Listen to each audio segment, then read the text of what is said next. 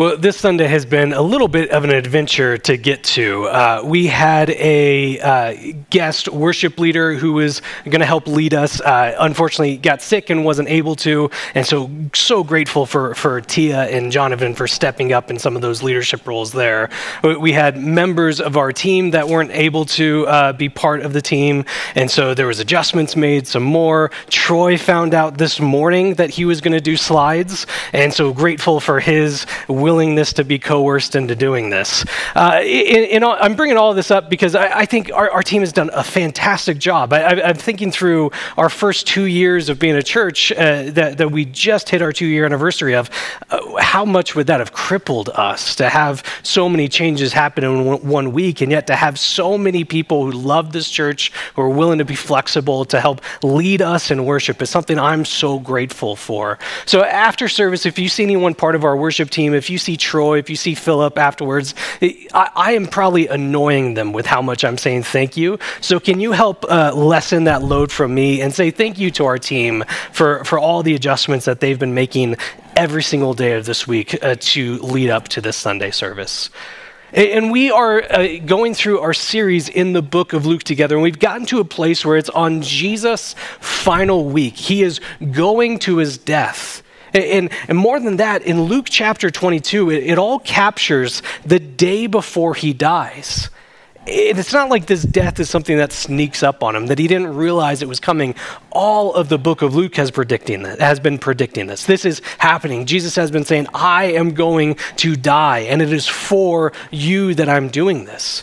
Uh, more than that last week we talked about how all of the bible all of history has been pointing to jesus coming jesus dying showing us the significance of what this is and so the, this week of Jesus' life, this final week, ends with him on a cross, mocked, dying for the sins of the world. Now, that's a little bit of a contrast with how he starts that week. He enters into Jerusalem like a king, a crowd of people praising him, treating him like royalty. It's a little bit of a contrast between those two pictures treated like a king and then dying on a cross. But all throughout this week, the city of Jerusalem that he has gone into, it's been a buzz with excitement. People have flocked to Jesus to, to hear from him, to see what it is that he might do, to learn from his teaching. Other people ha- have gone to him to try to prove him wrong, to try to trap him, to show that they were better all around the city. There's no getting away from the fact that Jesus entered in such a public way, such, such a kingly way, that there is excitement. There is enthusiasm. There is anticipation. The, the city of Jerusalem is a powder keg about to explode. He enters like a king. What will this king do? Is he going to take power? Is he going to kick out Rome? People are so eager to see what Jesus will do. And, and no one more so than his disciples those who have been following him from the very beginning, those who have greater expectations on him than anyone else. What will our King Jesus do? Is he going to set up God's kingdom like we've been anticipating? They have all of these hopes and dreams built into him, but all the while they've been missing what he's been teaching them. They've been missing that he is saying, I've come to die. I'm setting up a kingdom, yes, but it's not in that, in that way you're expecting me to. And, and the disciples are being told all of this and still missing it. They're so focused on what they're hoping Jesus does that they're missing what he's doing. To the point where on this, this day, this Jesus' final night before he dies, one of his disciples will hand him over to be killed, another one will deny ever knowing him, and all of his followers will betray him. We talked about how Jesus is this king, but in an unexpected way. What is more unexpected than this? That Jesus is the betrayed king. It's looking like we might have had a little mix up on the slides. Those are from last week. Uh, so we might have missed uh, what the slides are for this one. But uh, while we're figuring out slides in the background, we can, we can uh, land on this. This is what we're going to focus on for right now. Jesus is the betrayed king. And as we look throughout Luke 22, we see story after story of his followers, those closest to him, betraying him, letting him down, uh, turning, uh, turning their backs on him in, in really visible ways. And one of the first places that we see that Jesus is betrayed is, is by probably his most famous betrayer. Jesus is betrayed by Judas. There we go. Thanks, Troy. Appreciate it. Jesus is betrayed by Judas. And we see this in uh, Luke 22, starting in verse 21. So, right after giving us the Lord's Supper, Jesus says, This cup's been poured out for you as a new covenant by my blood. The very next word, Jesus says in, in, in verse 21, But behold, the hand of him who betrays me is with me on the table. For the Son of Man, a name Jesus used for himself, for I am going as it has been determined, but woe to that man by whom he is betrayed. And they began to question one another which of them it could be who was going to do this. Jesus just talked about how he is going to die, and then he says, One of you with me at this table, you are the one who's going to betray me. You will hand me over to be killed. Now, Luke isn't trying to make this some piece, uh, like dramatic piece of which one of them might it be. He, he's told us. In fact, he's told us multiple times. Uh, Luke 22 starts off by saying Judas went to the chief priests and the officers to come up with a plan to hand Jesus over for money. But more than that, Luke chapter 6, uh, he gives us a list of, of Jesus' disciples, his closest followers, and it ends by saying, and Judas Iscariot, who became a traitor. No sense of dramatic tension in Luke. But even if you haven't been reading Luke, you, you probably could have figured out or guessed that Judas is the one who's going to be this betrayer. It's one of those instances where the language of the Bible shows up in our language. So, for example, uh, say a 16th seed beats a number one seed in what we would call a David and Goliath matchup. And, and, maybe you're upset with me for bringing that up. You're like, that ruined my bracket on day one. And, and so I, I, I would just, I would just say to that, like, I mean, was it really that shocking? These upsets happen every year. The writing was on the wall, a phrase that comes to us from the book of Daniel. And in, when someone is a traitor, we have two names in this country that we can call them Benedict Arnold or Judas. Judas becomes synonymous with being a betrayer. And this is someone who was close to Jesus, who traveled with him from the very beginning, who heard all of his teaching, who saw him love people so thoroughly, who saw his miracles, his incredible works. And that one, this one who was so close to Jesus, he is the one who betrays him, who turns him in to be killed. And as, as they're at this table together, Jesus says, One of you who are with me will betray me in such a way. And while we might know that that's Judas, either from reading Luke or from our own language, Jesus' followers are caught off guard by this. He says, One of you will betray me. And they're not like, oh, he must be talking about Judas. He's always dressed in all black, hanging out in shadowy corners, being caught whispering mischievous plans to himself. No, they're, they're trying to figure out who is it? Who could it be? Behind the language, there's this little bit of fear like, is it me? Like, they all recognize that they have this capacity to betray Jesus in this way. But rather than listening to Jesus' words, rather than, than thinking, well, how can we help you? Is there any way we could stop this? How can we put an end to this betrayal? They all start to get defensive. They all start to point the finger. It says that they're having this discussion, this, this dispute is coming out, this little bit of showing, well, it can't possibly be me. While Judas is the one who betrays Jesus to his death, they are completely missing out on the significance of what Jesus is saying. I am going to my grave. And they're all focused instead about deflecting, showing that it can't be them. Jesus is the betrayed king, and we see that as he's betrayed by one of those closest to him, by Judas. And if that was the only betrayal that Jesus faced going uh, on this final night, so that, that would certainly be enough, right? A, betrayal that leads to his death. But unfortunately, Judas isn't the only person who betrays him this night. Jesus is also betrayed by one who was in his closest circle, one that was probably his closest disciple out of, uh, or at least one of the two or three closest disciples out of all of the 12. Jesus is the betrayed king as he is betrayed by Peter, one who is with him constantly. This is from verse 31. Jesus is saying, Simon, Simon, which is uh, another name for Peter. Peter, behold, Satan demanded to have you, that he might sift you like wheat. But I have prayed for you, that your faith may not fail. And when you have turned again, strengthen your brothers. And then verse 33 Peter said to him, Lord, I'm ready to go with you both to prison and to death. And Jesus said, I tell you, Peter, the rooster will not crow this day until you deny three times that you know me. So, just as we saw earlier, that this announcement that one of you at this table will hand me over to be killed, and all of the disciples instead go to this little bit of deflectiveness, this defensiveness to show, well, it can't possibly be me.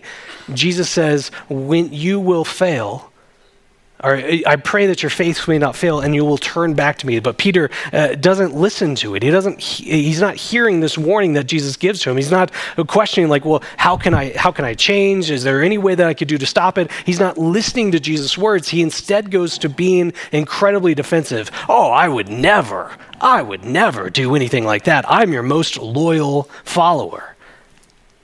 And unfortunately, Jesus' words come to be true as later on in uh, the passage, this is what we, we find in verse 59. Uh, Jesus is arrested. He, Peter follows him, and he's confronted by, by someone who says, eh, Aren't you one of those who follows Jesus? And, and he denies ever knowing him. And then this happens again. And then finally, this is what we see in verse 59.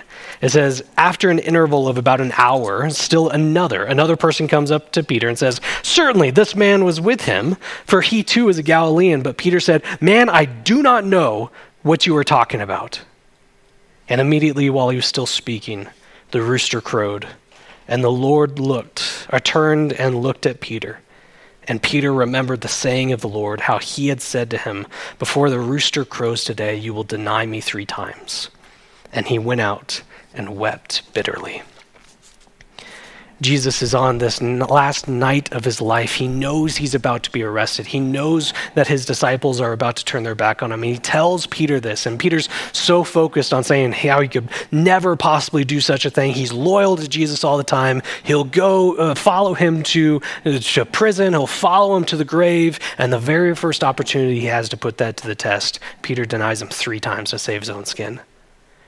Jesus is the betrayed king, as he is betrayed by one even as close to him as Peter.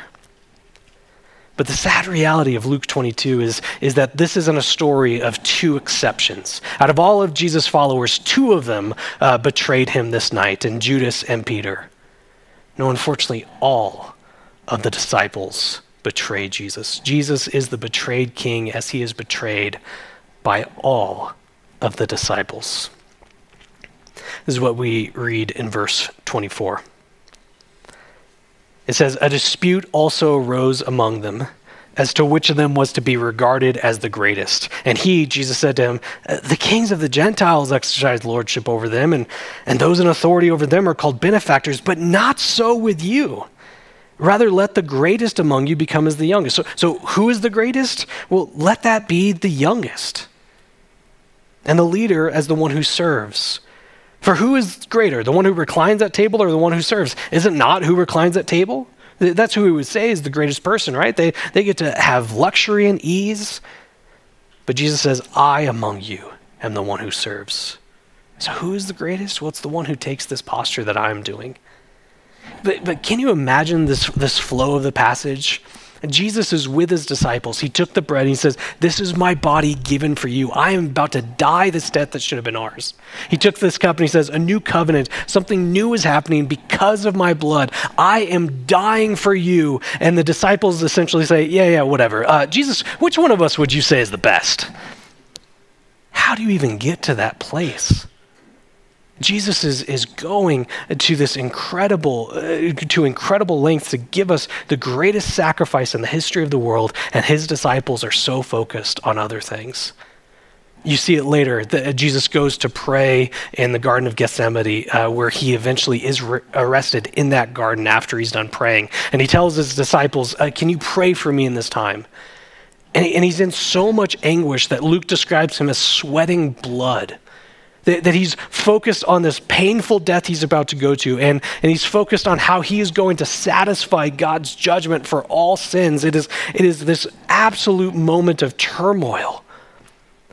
And Jesus goes back to his disciples after that, after being so overwhelmed, and he finds his disciples asleep, not praying for him like he asked them to, not providing them any sort of comfort in the most trying of times. Instead, we find Jesus utterly alone.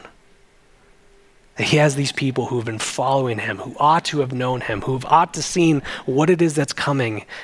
And when it came to this final night of Jesus, they're so focused on which of them is best.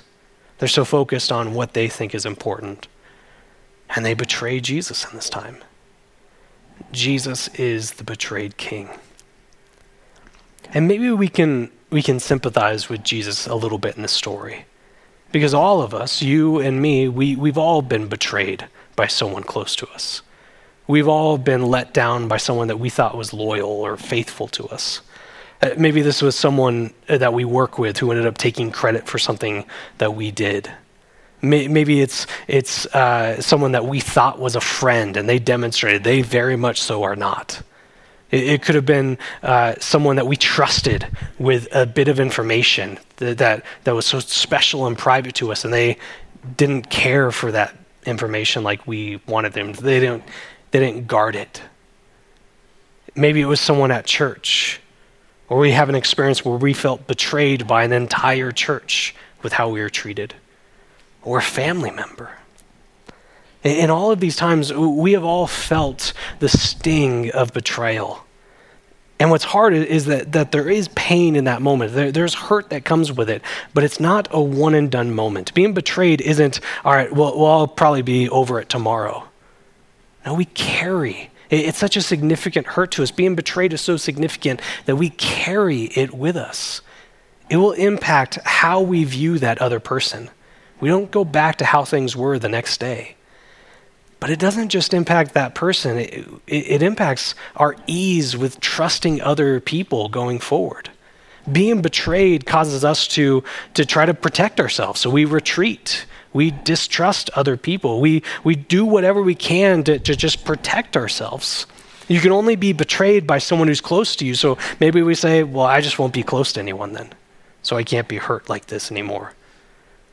Being betrayed has a lot of immediate pain and a lingering and lasting pain as well.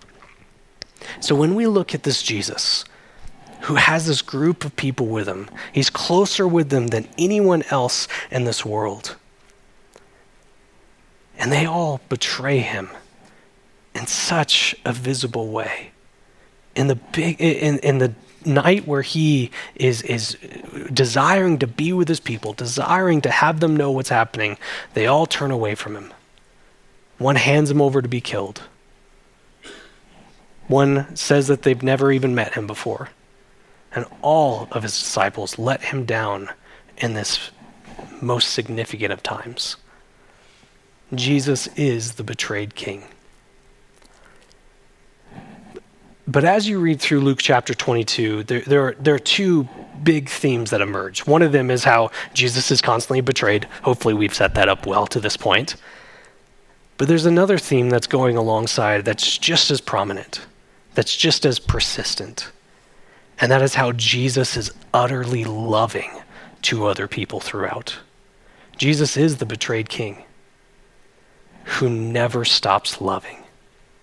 I mean, think about it. when you and I are betrayed. We, uh, like I said, we, we hunker down, we try to protect ourselves. But Jesus doesn't do anything like that. He continues to love other people. It's so different than how we respond to being betrayed. I might try to, to cut people off, but Jesus instead draws near to them.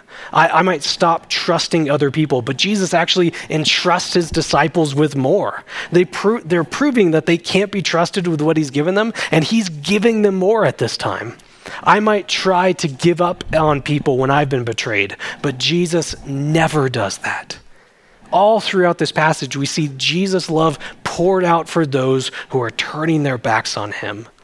The first place that we see Jesus' love and is in how he gives his disciples assurance about their future. We see Jesus show love through giving assurance. Uh, this is from Luke chapter 22. It's in verse 28. So, right after they're having this debate over which one of us is the best, Jesus says these words to them. So, you are those who have stayed with me in, these, in my trials. Not, are you going to stay? You are the ones who have stayed with me in my trials. And so I assign to you, as my Father assigned to me, a kingdom. I'm assigning to you a kingdom that you may eat and drink at my table in my kingdom and sit on thrones judging the 12 tribes of Israel.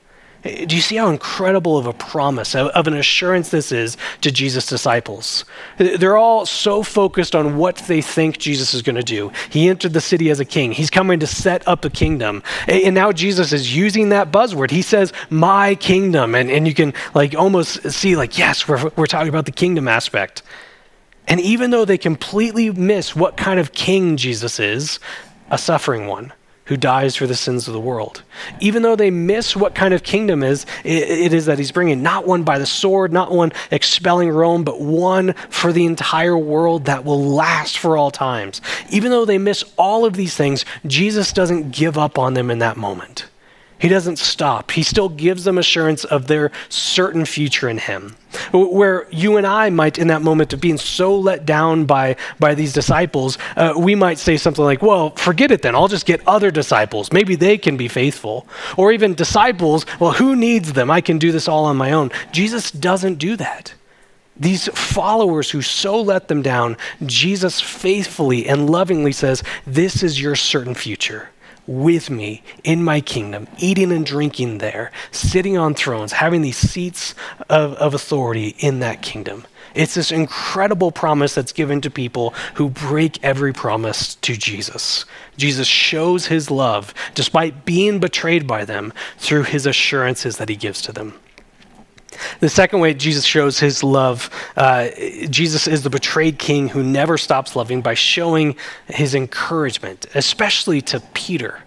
I mean, you think about Peter and all that he's failing in this moment. He's one of those arguing, uh, which of us is the greatest? He's one of those who fell asleep when Jesus asked them to stay alert and pray. He is the one who denies ever knowing Jesus three times, and yet he is the one that Jesus prays for and that Jesus encourages. There, there's some weeks where a, a, phrase or a particular verse really sticks out to me. Like I, I can't stop thinking about it. It becomes really meaningful uh, to, to me. And uh, so then I force that upon you. You now have to look at something that I thought was special. And, and that, that is verse 32 from this week. Uh, verse 32, we, we've already read it, but it, it says this is Jesus' encouragement to Peter. He says, I have prayed for you that your faith may not fail. Think of how special that is. Jesus knows what Peter is about to do. He knows he's going to deny him. He knows he's betraying him in so many ways. And he says, I have prayed for you and not in like the condescending, like feigning taking the high road that I might do when someone hurts me. It's like, oh, well, I'll be praying for you. That's not the tone that Jesus is using. He is earnestly saying, I have prayed for you that your faith may not fail.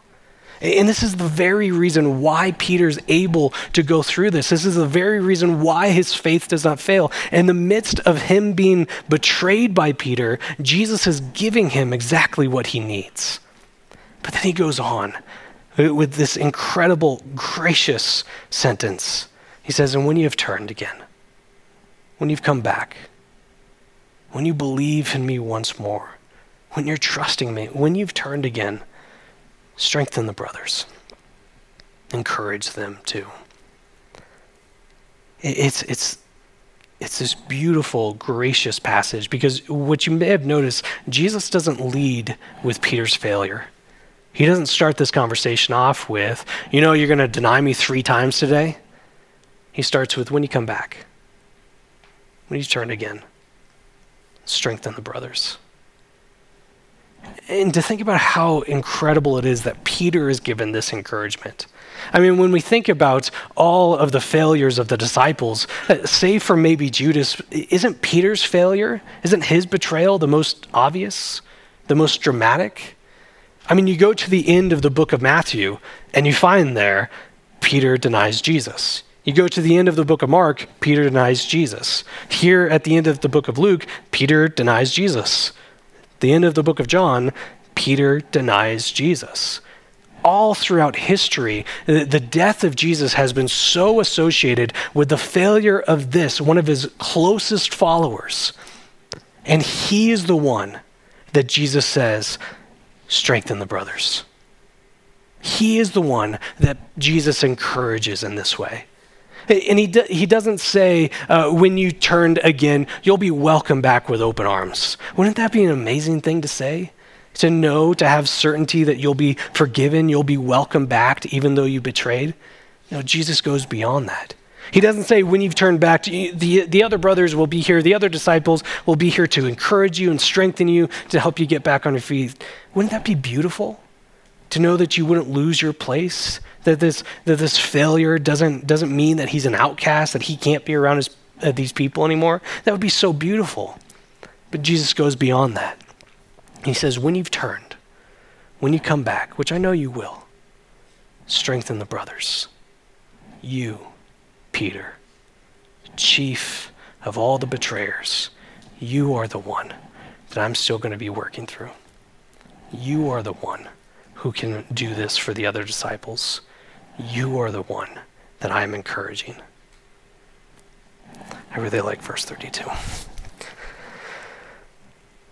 Jesus is the betrayed king who never stops loving, and he shows his love to his disciples by issuing them a warning, by warning them about what it is that they're about to go through. Uh, we didn't read it earlier, but verses 35 through uh, 38 gives this exchange um, with Jesus warning his his disciples, and it's it's a little bit of a tough one to understand. But essentially, in it, Jesus is saying, "Hey, you remember when I've sent you out before?" Which is uh, captured earlier in Luke. You remember when I sent you out before? You didn't have to take money with you. You didn't have to take a bag. You didn't have to do anything to try to defend yourself because our, our ministry was popular and people wanted to be part of it. People wanted to provide for you. You were safe while you went there. But he's warning them everything's changing now. Everything's going to be different.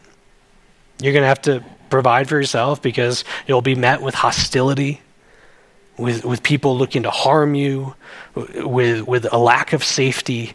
You're going to receive similar treatment to what I'm about to go through. I, I mean, I think about when I've been betrayed by someone, I rarely well, that's probably giving myself too much credit. I don't want to lift a finger to help that person who hurt me. I, in fact, my mind goes to thoughts on revenge, which I'm mortified that that's where my mind goes to. But that's where what I think about for people who have hurt me. And what Jesus does instead is he offers this warning things are going to be hard. I mean, how, how much love for a person does it take to do that? You are betraying me in such a visual way. But I love you so much that I want to warn you about what's coming your way. All throughout this passage, we see story after story of Jesus being betrayed by those closest to him, and yet we see story after story of Jesus loving those who have betrayed him. We see it in how he offers assurance about their future, offers encouragement for their lives, offers a warning about what their future will look like. But nowhere do we more see his love for those who betray him than in the fact that he still goes to the cross. That he loves his followers. He loves his disciples so much that he goes and dies this death in their stead. That he goes to, the, uh, to great lengths to give them forgiveness. He goes and dies this death to be faithful to his faithless betrayers. And I want to I want to spend some time on, on what this then shows us. What is this passage? What does Luke 22 tell us about Jesus and tell, uh, tell us about who we are as people in this room? What does this passage tell us about Jesus and about us? Well, the first thing that we see as we look throughout all of Luke 22 is that Jesus, as we see Jesus' love for imperfect people. all throughout this passage, we see Jesus' love for imperfect people. We see it in how he treats Peter, who betrays him, and yet he loves so thoroughly. We see it in all of his disciples, who all betray him, and yet he shows so much love for them all. Jesus exhibits so much love here for imperfect people. And this is, this is good news for us because we're all imperfect people. All of us, you and me. And we demonstrate that as we betray Jesus in the very ways that he is betrayed in this passage we betray Jesus in the same way that he, that he is betrayed here, that, that we ignore what Jesus tells us to focus on. Uh, we think that what's on our mind is more important than what he has for us. We, we don't do what he has called us to do. Uh, maybe we haven't flat out denied him like Peter does, but if you're like me, there's been times when I've tried to lessen that part. I, I, I cover up that Jesus aspect of my life when, when things are difficult or when I'm around certain people. We all betray Jesus in the same ways that his followers betray him in this passage. And maybe we're starting to get defensive, like, oh, I would never do that. Uh, again, that's what his disciples said too, while they were doing exactly these things. We all demonstrate that we are imperfect people. And yet, what we see in this passage, what we see in our lives, is Jesus demonstrates even more love, more love than we can ever, uh, ever uh, uh, more than we can ever betray him. That he too knows in advance that we will turn away from him and how we will turn away. And yet he still loves us. He still assures us. He still encourages us. He still warns us. He still goes to the cross in our stead. He still dies on our behalf. I mean, think about it in this way. Look at how Jesus treats Judas in this passage. The hand of one who will betray me is at this table. And there he is, boys, go and get him. He doesn't do that. When he's in the garden and Judas comes up to him, he talks to him so tenderly and sweetly. If Judas betraying Jesus with a kiss doesn't stop Jesus from loving him, well, what could we possibly do that would stop Jesus from loving us? We see instead that Jesus meets us with perfect love because Jesus loves imperfect people. And then, second, we see that Jesus works through imperfect people. And Jesus works through imperfect people. The failure, Peter's or all of the disciples, is not final that, that their, uh, their mistakes do not disqualify them from what God might do in their lives going forward. You see that in, in Jesus' words to the disciples as a, as a whole. You are failing me tonight. You have wrong ideas about what the kingdom will be, and yet you still have a place in that kingdom. We see it in, in Jesus' encouragement to Peter. You will deny me three times this night, but you are the one that I will work through to encourage the brothers, to strengthen my followers. And it wasn't Peter's uh, sinlessness or his perfection or him being more gifted than other people or, or him having a really, a really big skill set. That's not the reason why Jesus still works from him. In fact, Peter had none of those things. He, he demonstrated that he was not faithful, he was not sinless. But instead, it was, it was his will, it was his uh, turning back to Jesus. It was his repentance, not his sinlessness, that demonstrated his faith that showed he was worthy to continue to be worked through. And, and when I think about our lives, that we might think, well, I, I've, I've something in my past or I have these sins in my life, or I don't feel uh, gifted enough, I don't feel capable to do these things. And yet, what we see in the life of people, uh, uh the, the life of Peter, that it's not perfection that's required, but it is repentance. It isn't that we need to be experts in things, but as we rely on Jesus for all things, as we turn to Him alone for all things, those are the people that Jesus works through. Jesus works through imperfect people. And so, our question for us as we look at the, the encouraging words that Jesus gave to Peter, when you have turned again, strengthen the brothers. Well, how can we, people who have turned again and again to Jesus, who've known our need for repentance and have continued to repent to Him, how can we who have turned be the people that Jesus works through to strengthen the brothers and sisters of this church? How can we, who have turned again to Jesus, be the people that Jesus works through to strengthen the brothers and sisters of this church? I mean, it might look like, or uh, before I get to that, that, what we see in this passage is that the, the, all of us, there's, there's parts of our past, our stories, our histories, our, our uh, demonstrations of showing that we are imperfect people, those are the very things that Jesus uses to show other imperfect people that they're the very type of people that Jesus loves to love. That our stories, our past, can be used in such a way to show others the love of Jesus, to strengthen them to know Him more. So, what does this look like for us to do here at this church, to be part of strengthening the brothers and sisters here? Well, it might mean joining a life group. That in a life group, you'll find people who have similar stories to yours who have gone through something that you've gone through, and your willingness to share, your willingness to show how, how Jesus worked through that time, well, that might be the very thing that Jesus uses to strengthen others around you. And you might say, well, I'm not, I'm not really good uh, around other people. And that's perfect. Jesus works through imperfect people. Or it might look like being part of our cafe team helping ensure that we all have coffee and donuts in the morning, which we love, or greeting people, that there are new people coming all the time, people who walk in our doors not feeling known, that you can be part of helping others feel known here, or serving in any number of the, the, the the groups that we have here at Calvary. And we might think, well, I don't really feel capable of doing such a thing. Perfect. Jesus works through imperfect people. And as we see the life of Peter, that he's not just one who strengthens the brothers and sisters, he is the person that Jesus works through to bring about the church as a whole, that he is reaching out, he's helping others know Jesus for the first time. So, how can we, as imperfect people, be the ones that Jesus works through to help bring other imperfect people to know him for the first time? This might involve sitting with kids at a table on April 8th, helping show them the story of Jesus' resurrection through Easter eggs. And we might say, well, I don't, I don't really like work or don't feel, feel good about working with kids. Perfect. Jesus works through imperfect people. Or it might involve talking to your neighbors helping tell them about why Easter is so important, so meaningful to you, why your life is never the, ch- the same because Jesus has come and died and raised again. And you might say, Well, I, I don't even know what I would say. Perfect. Jesus works through imperfect people.